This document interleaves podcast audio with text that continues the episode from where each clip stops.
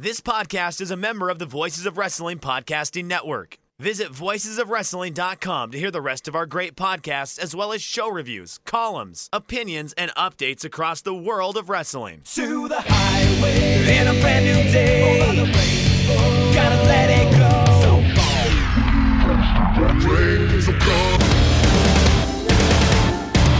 Fast to freedom. Stars tonight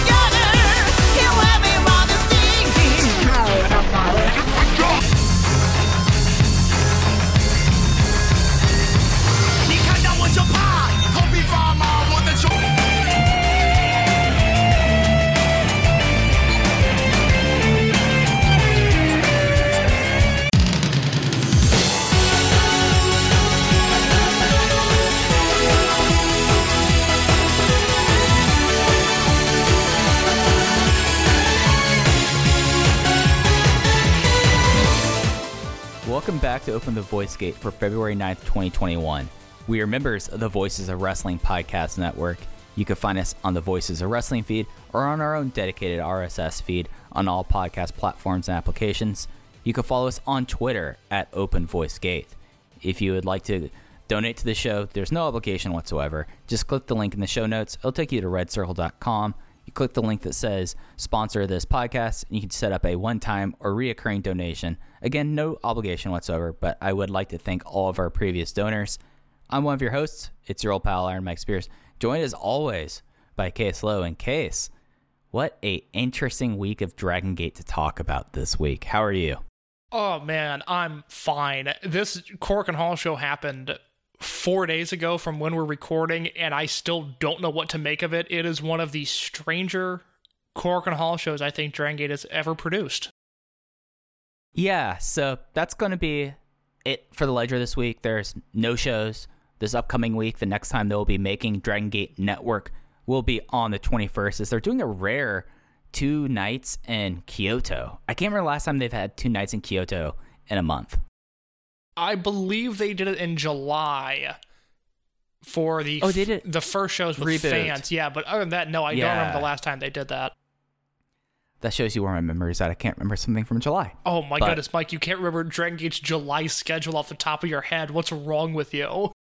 I mean, I dedicate so much my dumb brain to Dragon System just lore and random stuff there that I should remember that. Oh yeah, when they restarted, they had two shows. It was January, it was July fourth and July fifth, and it was the return of Shuji Kondo to the promotion. Like that's enough that should be like kind of notched in my dumb brain in one way or another. Yeah, well, you know, we can't win them all. I obviously have the superior memory. I remember that they ran two shows in Kyoto at the beginning of July because I, you know, arguably planned the first week of July around it. I was so excited for Dragon Gate to have fans back. And now, what is it? Uh, seven months later, we're dealing with this batshit crazy Truthgate show. I think that's the way I want to describe it. No, that's entirely fair way to describe it. It was on the fifth. Uh, you'll it'll be up on the network until the twelfth, so you'll have another twenty four hours. And yeah, let's just get into the show. Attendance was up five ninety. It was five ninety eight instead of 550, 548. No one's really drawing that well right now, and Dragon Gate's coming off of a double header there, and we had this really bizarre show that happened that just let's try to wrap our heads around this case. Well, let, let, let me say th- one thing real quick about the attendance on this show, because what, what was the number again? 598. 598, which, I mean, that's, you know, again, I haven't put any thought or effort into Dragon Gate's attendance during the pandemic, you know, let alone New Japan, Big Japan, Noah, whoever. 598 seems like a respectable number for the limited capacity Corkins they're running, but I wanted to, to briefly mention that Dragon Gate was featured on an NHK segment on the news. The Japanese Broadcasting Corporation, which is public broadcasting in Japan, did a, a big feature, or not a big feature, but a feature on Dragon Gate this past week with interviews with Yamato and Toru Kido, the president of Dragon Gate, with Kido saying in a translated interview, I'm grateful that we can bring in customers, so I think we have to respond to the changes. Sales have fallen, but we've managed to overcome this predicament, and the number of customers was full. So I'm assuming that translation means they sold about as many tickets as they could afford this Korakuen Hall show. And Kido then reemphasized that he wants to do his best until, or he wants to do his best until the day when I can retire, essentially. So it's some borderline mainstream coverage for Dragon Gate, which just you know Yeah. coming off the Tokyo Sports Awards, it's it's very funny that this is the news coverage that they're getting and not the I don't know the wrestling journalist covering them. I mean, like, let's look at it this way. You know my theory about Tokyo Sports Awards. If you're not conglomerate and you're, you're not getting much there, but I was more interested in the way he says until the day I retire, and I'm like, buddy, I, maybe it, plans have changed, but I think that you originally were going to be there for five years, and that was starting in 2018, and you were going to hand off the company in 2023. I thought it was going to be happening a little sooner, but you know, nice to have Yamato and President Kido out there for that. I did not know that happened until you brought that up. Yes, I, I can I can send you the link to put in the episode description if you'd like. The, the the full translation is I want to do my best until the day when I can put in, which I'm assuming is a Google translated version of retirement, but I, I, I could be incorrect. So if I am, please correct me on Twitter. But yeah, some some mainstream coverage. They had a lot of different uh, video from this Korakuen Hall show, some footage of La Estrella, some footage of Yamato, some footage of Takashi Yoshida and Masaki Mochizuki, and then uh, brief talking head interviews with both Kido and Yamato. So uh, we didn't get any concrete information. They didn't talk about numbers, but they were featured in an article talking about live event and concert attendance, and they were the only wrestling group mentioned in said interview. hey, then didn't decide to go for the market leader there. That's cool, especially considering NHK is based out of Tokyo, so they must have really just recorded it at Corkin that day because they were back on the road, and you know they only stay in Tokyo to do the shows and get out. Yeah, no, the uh, the interviews with Kido and Yamato are in the bleachers of Korakuen Hall. It's a very pretty backdrop. Yeah, yeah, and that might have been like the uh, more. This Corkin is weird. Like you've said it, I said it. Your reviews on Voices of Wrestling.com talk about it as well. Just, I have my theory that I'm gonna put out here about this. That I haven't told you this theory. They have another Corkin before Champion Gate, so this was the pieces moving, trying to think, put things into place for the rest of the build up to Champion Gate. So it kind of felt like that, and then you also the fact that the show had to be two hours on the dot. So they kind of decided to go heavy on talking and not so long in match times. Like the match times on the shows are actually surprising how short some of the matches were. And it's something that, like, with how weird the show felt, a lot of pieces moving here. Some things that were continuing, some things that were kind of kicking up with this here. And ultimately, the big plan about the show, and I think, like, the big thing overall is we've been speculating about this for a little bit, case, but uh, Yama Kid Gun is now a thing, and they have added Benkei and Keisuke Okuda. So really, this show, other than like putting in places that they're going to follow up for the remainder of the month as they lead into Champion Gate, that seems to be like what they're trying to get across here. Am I off base in thinking that? No, and I think that's probably a good place to start. We can probably work for the main event and then down the card because this show ends with Yamato, Dragon Kid, Benkei, and Keisuke Okuda forming a unit, which is the true ace of the promotion, Yamato, one of the most protected acts in Dragon System history, and Dragon Kid. It is the Open the Brave Gate champion, Keisuke Okuda, and then a former Open the Dreamgate champion, main event top line star in Benkei. That is a crazy loaded unit.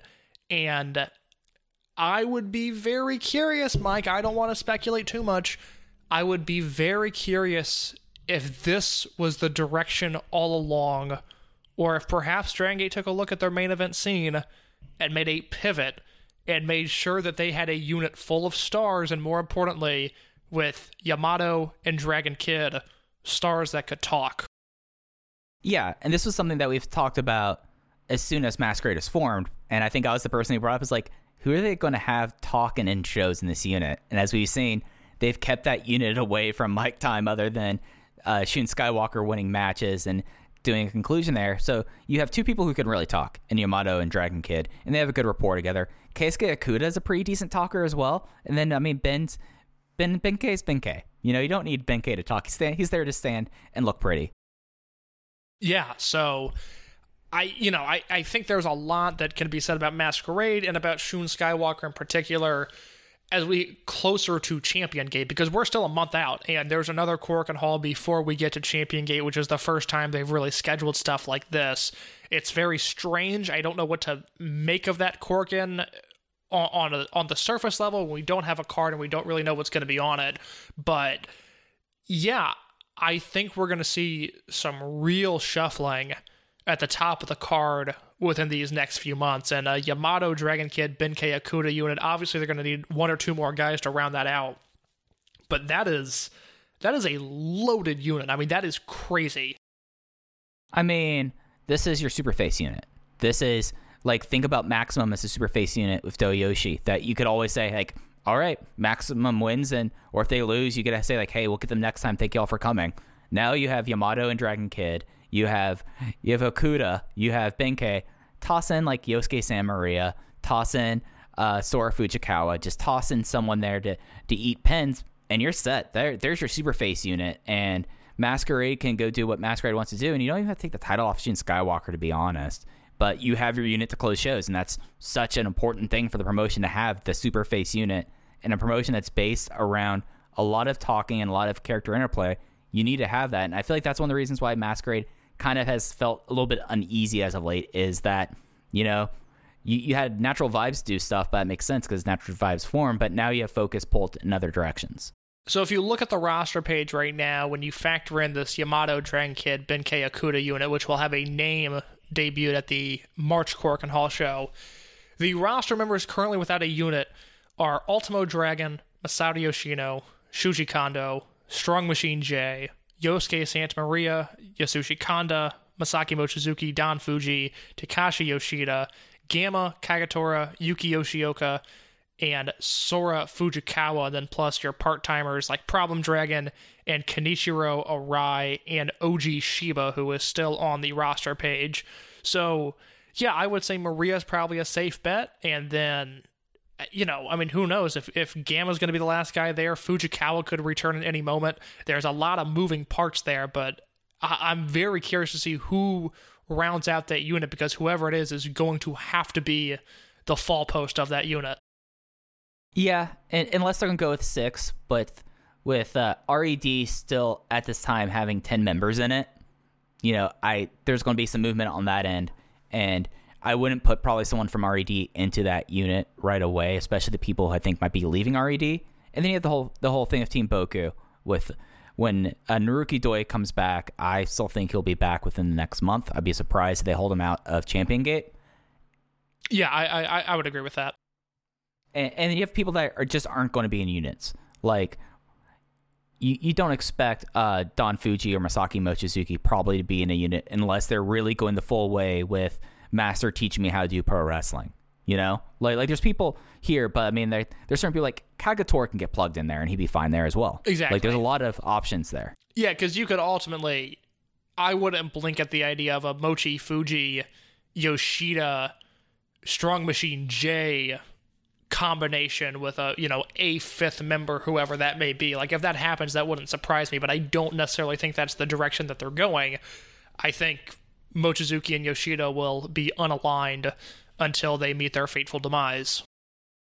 Yeah, yeah. So that was kind of the big story coming out of this. Uh, the main event was, huh, interesting. We have two main events really to talk about. The first one ended within a minute with a mask rip, and then they restarted because Dragon Kid was not going to have it, and quickly got a flash pin with a aided Bible, and set up two matches for the Korkin in uh, March. So it's going to be Dragon Kid versus SB Kento. They're still playing up that feud, and then also you have Yamato and Kai. So I mean, this did I don't want to call this like a throwaway Korakuen, but a lot of ways this was like a table setting Korakuen, and the main event felt like it because they were already announcing two big matches for the next Korakuen.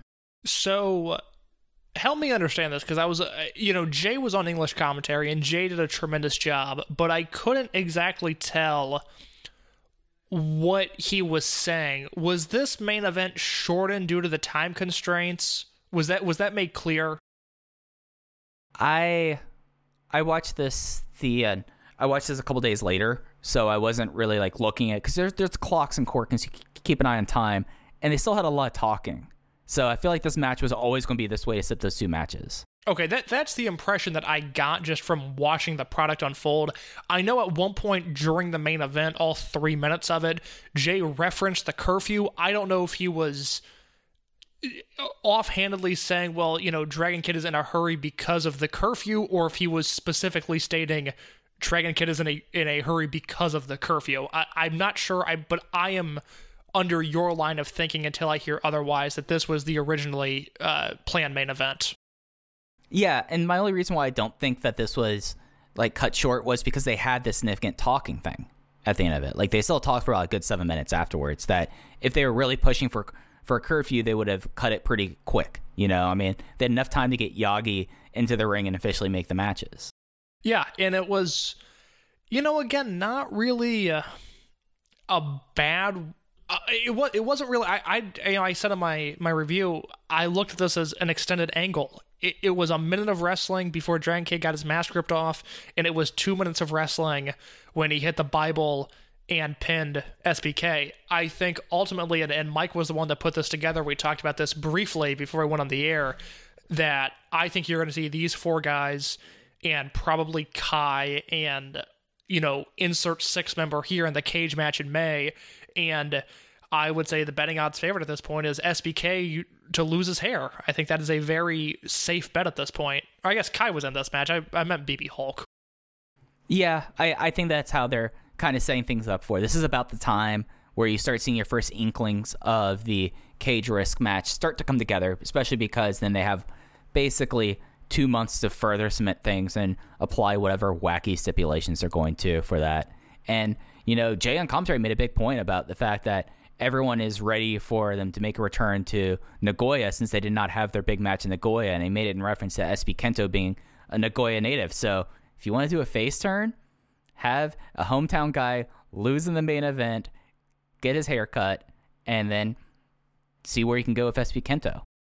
Yeah, I am still infatuated with the booking of SB Kento to where if you told me, you know, and, and, this is highly unrealistic, but if you told me now, like, Case, you can get great odds on Yamato losing his hair in the main event thanks to SB Kento, just given what we've seen over the past year, I'd be like, well, you know, let me put a little, let me put a little bit of money on that just in case, because I can't entirely rule that out, even if there is a 99% chance that doesn't happen. Let me further commit, convince you, Case, for a minute. You've noticed how long Yamato's hair has been getting since he's decided to cut his hair and keep it kind of short. It's been a, it's been what nine years since he lost a hair match. It's been a while, to quote my favorite band, Staind. Let me see the lighters out there, Biloxi. Fred Durst is so cool. just, I just want to make that clear in the first 20 minutes of this podcast that we are very, very pro Fred Durst. I, I mean, the, uh, Jacksonville, Florida's favorite son. I mean, he embodies that city more so than I could argue most people uh, in Florida, other than maybe Pitbull in Miami. I think that is a fucking fantastic Bill Simmons tier take. Oh my god, that's so good, Mike. uh, but yeah, look, I I can't rule it out. I would be stunned if the cage match involves six people that aren't included in this match. I think Dragon Kid, Yamato, Kai, and SB Kento are locks for a hair versus mask cage match in May, and it's just a matter of finding the other two guys to plug in there. So, you know, for what it was, I don't think it was bad. I obviously, when I sit down and watch a Dragon Gate Korakuen Hall show, I want that four and a quarter star, four and a half star main event. But I understand why they did this, and I thought it came across strong enough and they you know I, I have such trust with their booking that I don't I don't really mind it. I think if another promotion was doing this, I would raise an eyebrow and go, huh, I don't know. But this is coming from Dragon Gate, who had a nearly flawless 2020. I think it's appropriate to say we'll let this play out. Yeah, and I would say also the fact that they already said like, okay, this is what we're doing next month based off this thing means they're not just doing aimless booking here. Exactly. Like things are things are planned out. Uh, Working our way back, the semi-main event, we had the official reveal of Natural Vibes, the first ever real unit to get rebooted. It was KZ, Susumu Yokosuka, and UT versus the unaligned at the time team of Shuji Kondo, Benkei, and Kagetora. The fall was KZ submitting uh, Kagetora with the spider twist in 13 minutes and 11 seconds, and we got to see the dance again. The dance is back. We have a new version of Party Anthem that, as soon as it's available, I need to redo the entrance, the intro to Open the Voice Gate. Anyways, I need to get the new version of uh, Party Anthem for that. But I'm happy to see Natural Vibes back. Like for people who think that dancing is is pointless and pulls away from the act, no, it just happens and it and it ends, and then you have a great six six man tag match. I thought this was the best match on the show. Mike, let me take you back in time to a date that kind of lives in infamy, as it was May 6th, 2018, and sandwiched in between an incredibly awkward Big Ben versus Eita and T Hawk match and an incredibly awkward steel cage match where El Lindemann wrestled Masaki Mochizuki, Punch Tominaga, Shingo Yamato, Yasushi Kanda, and Ryo Saito. There was an Open the Triangle Gate match that stole the show with Maximum of Jason Lee, Masato Yoshino, and Naruki Doi losing the belts to the debuting Natural Vibes, Genki Horiguchi, KZ, and Susumu Yokosuka. Almost three years have passed since then. KZ is weirdly leading now the 2.0 version of this unit with the same name and with the same colorways, even though they all have different gear now. KZ, is he in a better, worse, or the same spot than he was in May of 2018? I would say better because of how strongly he's been booked on major shows. I would say. I mean, he got his first uh, Big Five main event last year. He had that tremendous single series that he had. And I think that I would say that he's in a better place because if you think about 2018, he's only really coming off that one first February match against Masaki Mochizuki.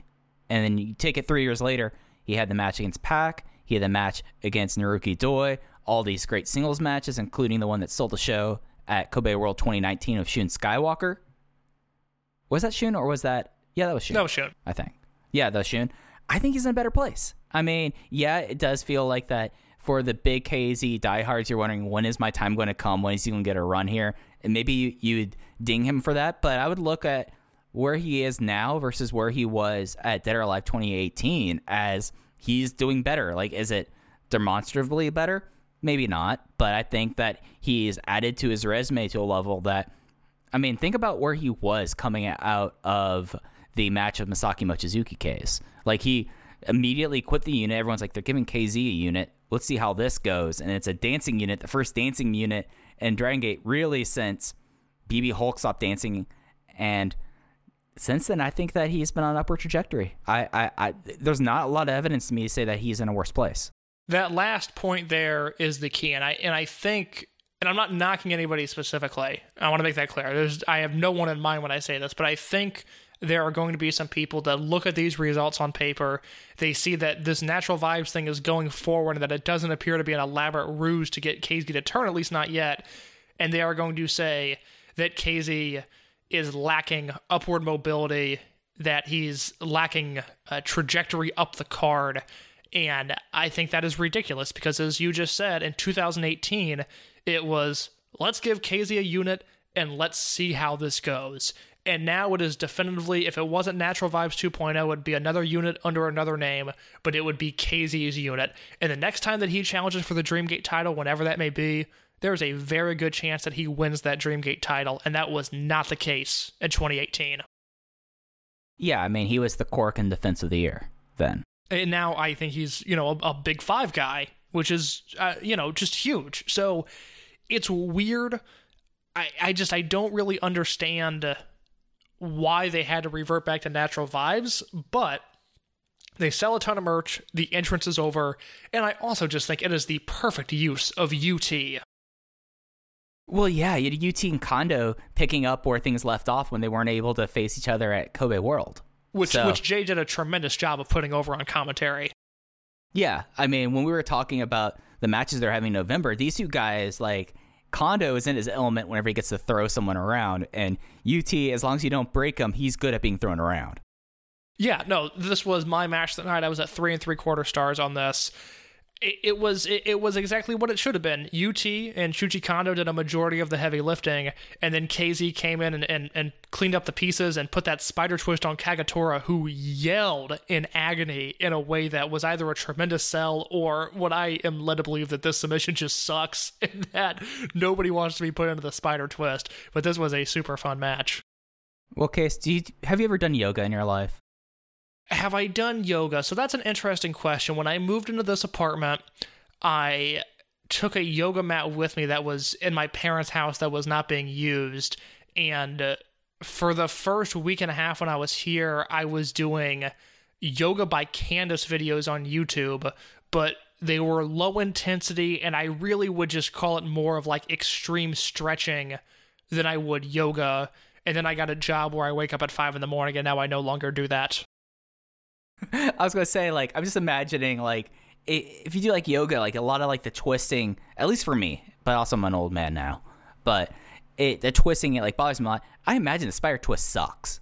Like your body's being contorted. It's not one of those things where it's like, yeah, if, if you really crank back on this, it'll hurt. No, your, your body's being twisted in this move. Well, so yeah, and, I, and I what, what I learned from my week and a half of stretching was that I hold a ton of tension in my hips, and I am someone. Know, I'm, I'm I'll be 22 the day after this podcast comes out. It's my birthday week, Mike. Uh, but I have an incredibly bad back. My lower back is constantly in pain, and I kind of learned through my brief time, like I said, extreme stretching, that I think a lot of it is in my hips, and I started doing these hip related stretches that made me feel so much better. So maybe I need KZ to put me in the spider twist. Maybe he can get me stretched out.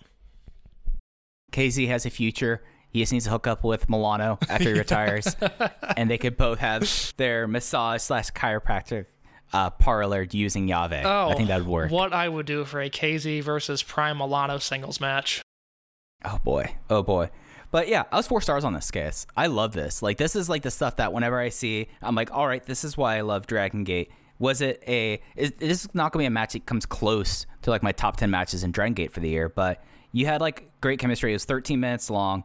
Benkei found a tanning bed between the shows that were happening in Fukuoka and Cork, Corkin, which thank you, thank you, Ben. We all think. I'm glad that you're able to tan again. Apparently, uh, post concussion syndrome does not preclude you from tanning, and it just was a great time.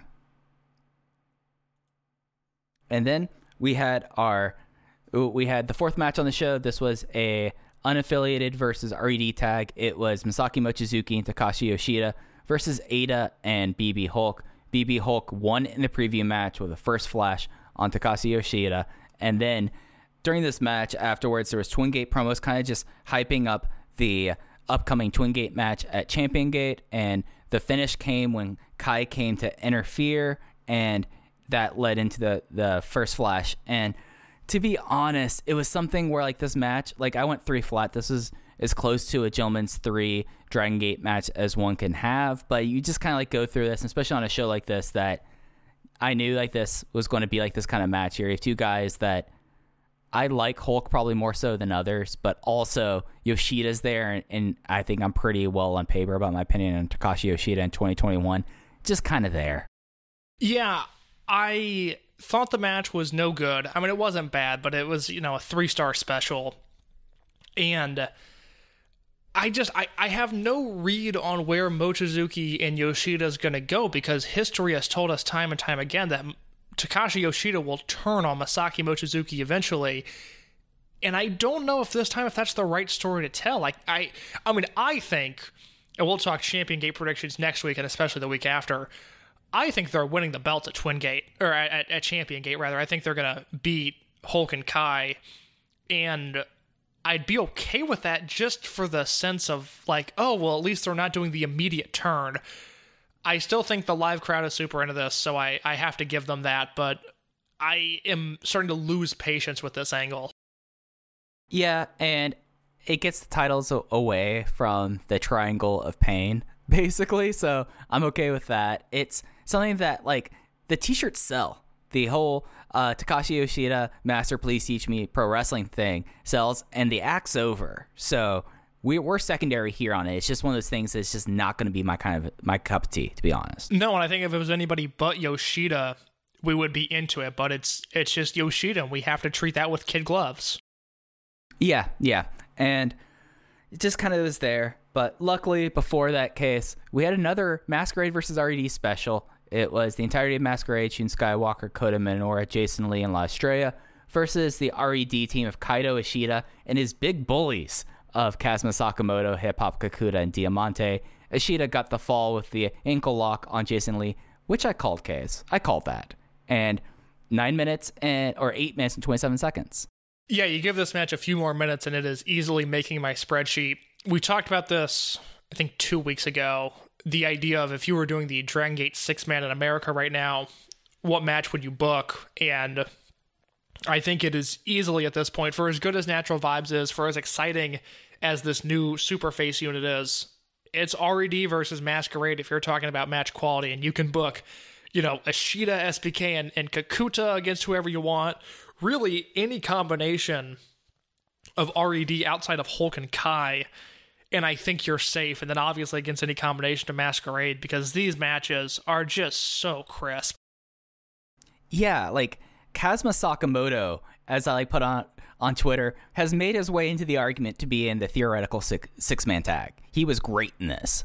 Well, and I think the other guy that has is Diamante, who played a really interesting role in this match because they once again focused on his interactions with La Estrella, and Estrella has a moment where they get lost. They kind of go to do that lucha shoulder bump, and they they just you can tell their wires get crossed. They don't really know what they're going to do next, and it's the first real moment of awkwardness that we've seen from Estrella. It took him two months, but he finally had a visible like, ooh, that's I can tell that's not what he meant to do. But they recovered, and then of course the next spot is just that completely insane pop up twisting head scissors move that Estrella did that was all over my Twitter account on Friday when he did the move. So even when Estrella messes up, he recovers very quickly. I was at three and a half only because the match was so short. I wanted a lot more of this. Yeah, I was three and three quarters. It was as close as I could get, really, to wanting to give a four star match. Like, like again, this is a comp DVD. Like, all these matches are tremendous. If you're someone who wrestles a certain style, if you're wrestlers listen to the show, and you like see like how these matches flow, like this is a this is going to be like one of those like matches and, and like these storylines that I'm going to go back to, and I think this stuff will live up, especially like when you see like La Estrella.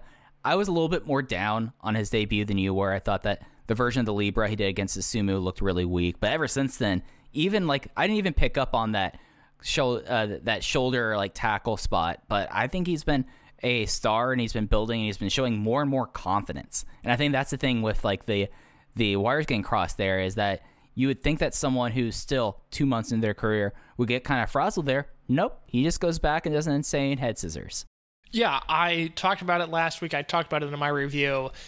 He's the system quarterback right now. I compared him to Justin Herbert of the Los Angeles Chargers on paper, where, you know, Herbert had a bunch of head scratching decisions. And I apologize to our European listeners. You're going to have to hear me talk about American football for a second. Herbert went through this season making a bunch of dumb decisions, especially in close games. Now, I think part of that could have been put on his coaching staff, but also he was just a rookie quarterback. You know, it's going to happen. But Herbert showed this, like, oh my God, is this the second coming of Brett Favre potential at points? Which to me makes everything worth it. Like, I'll deal with the headaches, and Estrella again, I don't think he's ever even going to be in the Dreamgate picture, but he's he's just a special talent and I just want to see more and more of him. So I will take those little blunders because his high points are just electric right now. And you know what's going to be really interesting with him is when we get to May after Dead or Alive. If you put him into King of Gate and assuming that they go back to the round robin format, the kind of block you could put him in with people that I think would be really interesting to see. One, if they have the resolve to put him in King of Gate seven months after he debuts, six months after he debuts, but also like who do you pair up against La Estrella as a guy who's still, I mean, he will be less than 100 matches into his career. Like, how would you prepare him for that? And I think that's something that I find at least really interesting to see and something that I'm going to keep an eye on as we get closer to King of Gate. That's a super interesting point. If I were to bet on it now, I would say he is not in King of Gate this year, but come 2022, he'll probably be in the mix. Yeah, especially since they're probably not going to be doing a knockout where you need people to get wiped out in the first round. You know, If So- he's in it, I think that'd be awesome. But I that would be a real sink or swim environment where I, I don't know if he's there yet. Where I think you could put Kakuta and SB Kento and Kame in there, and I think they would do great. Estrella, I would I would be very careful with who was in his block because he hasn't Yeah. he hasn't touched the uh, Yasushi Kandas of the world. He hasn't been in there with Punch Tominaga or even somebody like Yosuke Santa Maria, who's a very capable wrestler. He's been in there with the top brass, and that's why he's looked so good. And it's to be clear, smart booking. That's the way it should be done. Okay, he shouldn't ever touch Kanda in his career, and that's no disrespect to Kanda. He's just he's not exactly Kaito Ishida out there, uh, but yeah, they're they're putting him in spots to succeed, which I think is super important. And I think King of Gate could possibly expose him to some extent. Yeah. And speaking of Kaito Ishida, I thought it was really interesting this match. They start with the RED flying start where they're attacking during the introductions, except for Kaito Ishida, where he just goes face to face with Shun Skywalker and they start teeing off each other. We got promos between the two building up their Dreamgate match at Champion Gate. And I'm really liking this build, but you've you've planted the seed. I think it's been kind of deliberate of you. Maybe you might be wish casting a little bit, wanting a title change here, but Kaito Ishida has become a very interesting person coming to his first ever Dreamgate title match. Well, Kaito Ishida is becoming a dangerous man. I don't know if you saw on Twitter today, but he was training in Osaka with the K1 fighter Hiroki, who has a K1 GP. I guess that's a tournament uh, coming up on March 28th in Budokan Hall. So Ishida brought out the big guns for this. I am going to save any Ishida Skywalker thoughts for next week, if not the week after. But I will ask you this percentage wise is it a 50-50 is it a 60-40 is it a you know a 30-70 what percent chance does Ishida have of winning at champion gate in your mind At this moment, as we record on February 9th, 25%. very interesting okay we will we will circle back to that next week mike Absolutely. And I'll say this, I'll give my justification for it. Not very many people win in their first Dreamgate challenge. I mean, Eita winning in his first Dreamgate challenge was a big deal. And he, I had to look at ages, but I think he would be younger than Yamato winning with zero keys beforehand. that sounds correct because yamato is i think a little bit older than people realize and he wasn't really in that dreamgate picture until 2009 2010 so uh, yeah, there. Be sure to check out on voiceofwrestling.com as well as this podcast. We're going to do plenty of Champion Gate and Osaka coverage this year. I am working on a piece already about the upcoming Skywalker and Ishida match because I think it's super interesting. But we're a month away from that show, so I'm going to hold off on my talking points. Yep, it's going to be real interesting. Two wrestlers under the age of 25. I don't think Shun turned 25 yet, or Ishida headlining that. But then we get into the openers of the card, and they were kind of there, to be quite honest, but we must talk about them. Tag team match Genki Horiguchi and Kenichiro Arai lose to another unaffiliated team, Keisuke Okuda and Yosuke Santa Maria. Okuda got the win with his cross arm breaker in 8 minutes and 1 second. Uh, it was there. It kind of meandered, actually. Yeah, I mentioned to you, I thought it was really funny that Okuda was going from wrestling the rubber band man, not TI, but Punch Tominaga, with the way he bends and slithers around the ring, to wrestling Kenichiro Arai, who looks like he could break in half at any moment. But yeah, no, not not a memorable match, not a very good match. Uh, I, I you know, I, I think they're going to do Okuda versus Hyo at the first Champion Gate show, judging from Okuda's Twitter today and from the booking of Hyo, who was absent on the show. And I think that will be a super interesting match if that's the route they decided to go. Yeah, so after the match, Hyo came out, did the uh, Bobby Hill special, asked, told him that to give him back his purse, kicked him low, and got and got on the microphone. And that does seem like that's going to be the Bravegate match. And with how Hyo has been booked, and he's not been on a lot of shows over the last few weeks, but when he's on a show, he will win with the Bobby Hill special, and it's been kind of funny. And just for our listeners at home, to pull a Norm MacDonald here, could you explain the Bobby Hill special? So, the most accurate show about the state of Texas is the Mike Judge cartoon, King of the Hill. And one of the big moments in the show that's kind of like gone past the show because the show's been off air, I think, for like almost a decade now, was an early episode where Bobby Hill is being bullied and he decides that he needs to go and learn self defense. he signs up, and, this is a sign of the times, and this is a sign of the culture. Signs up for a women's self defense course where they teach you immediately that eh, the line was, "Give me back my purse. I don't know you." And you kick them in the groin. Jay was the first one to say it, and I'm just we're gonna call it the Bobby Hill special.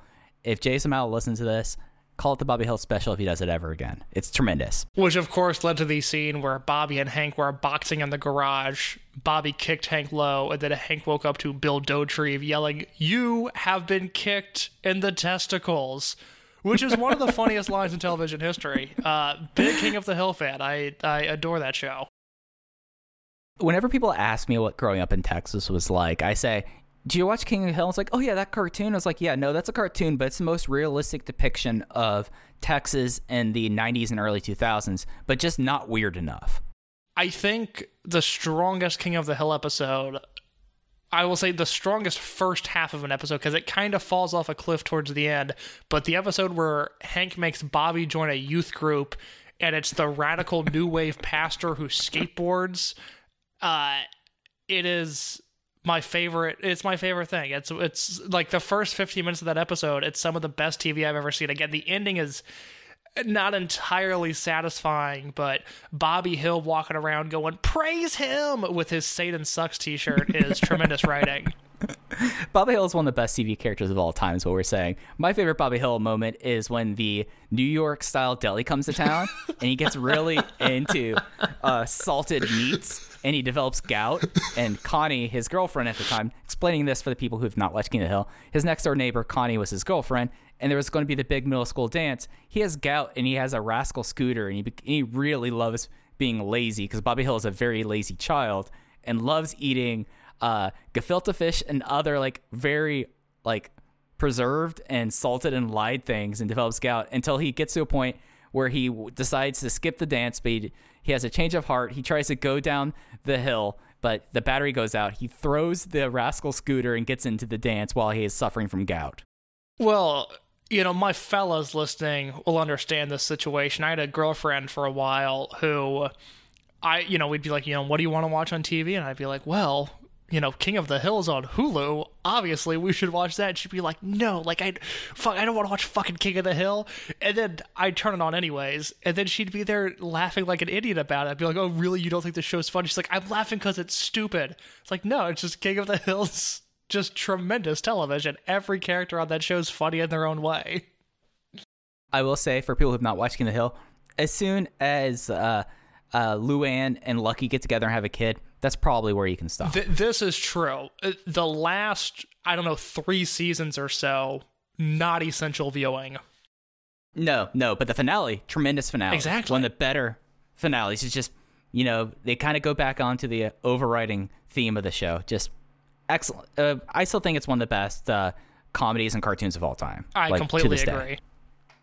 And thank you all for listening to the King of the Hill Corner, which will happen every time that Hyo does the Bobby Hill special. The opener was Team Boku, uh, Ryo Saito, Bokudomo Dragon, Punch Tominaga versus Ultimo Dragon, Don Fuji, and Gamma. The fall was Bokudomo Dragon doing the Bokudomo style La Magistral on Gamma in 9 minutes and 27 seconds.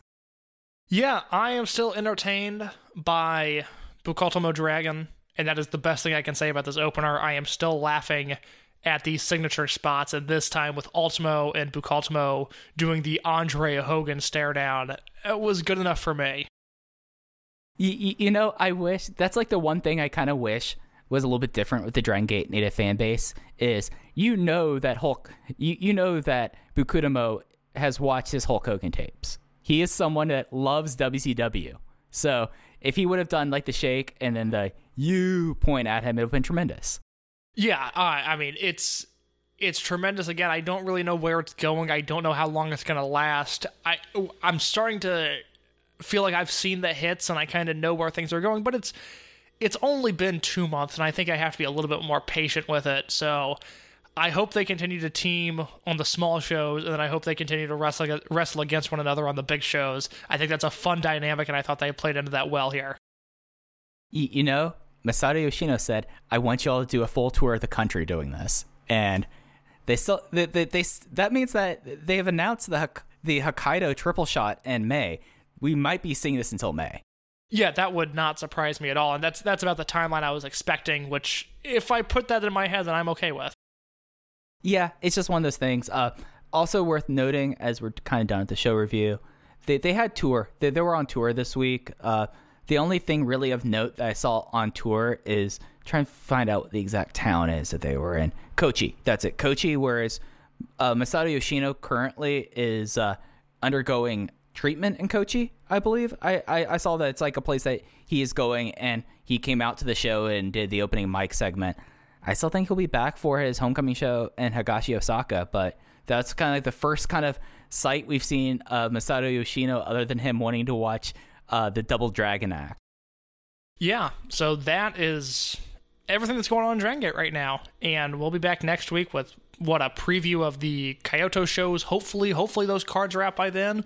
We'll talk some Champion Gate. There's nothing new on Dragon Gate Network right now, so watch that Korakuen Hall show and then watch some King of the Hill. Yeah, yeah. I mean, everyone should. King of the Hill is one of those shows that is very close to my heart. Uh, I'm right now before we log off for the episode. Log off before we end the show. Uh, to just just to see if anything, if they've announced anything that could be coming up on the network over the next little bit. Uh, they have a couple of the uh, DCs coming up. They have a Infinity episode of oh, they're up in September there we might know because the, by the time we'll talk about that, we'll talk about Kyoto. Never mind. I was going to say they have the Toryumon 2000 uh, project show from uh, the beginning of January in 20, 2002 that's coming up this month as well. Yeah, but nothing be, else is really. That'll be uploaded on February 20th. It looks like the second T2P show, which I think the main event of that is the best match in T2P history. So we will be talking about that when it's uploaded. Yep, one way or another, we'll be talking about it. But case, I. Th- so I know a couple weeks ago we said this is going to be a short one, and then we ended up just talking about anything and everything. But I think this that's about it for this week. Uh, do you have anything else you want to talk about before we get out of here? No, this works for me. This was a, a good, compact episode with a what I thought was a thorough Korakuen Hall review. Yep, and especially a Korakuen Hall that just a weird Korakuen Hall. I'm actually really looking forward to the March show just so that I can, be, can put the show back in my mind saying, oh, this was the table setting one. As soon as that show happens, case I will be fine. It's just until then, it's going to be a head scratcher. Absolutely. Well, that'll do it for this episode of Open the Voice Gate. You can follow us on Twitter at Open Voice Gate. I'm at Fujiheya. Case is a underscore in your case. But for case, I'm Mike. Thanks for listening to Open the Voice Gate. We'll be back next week. Take care.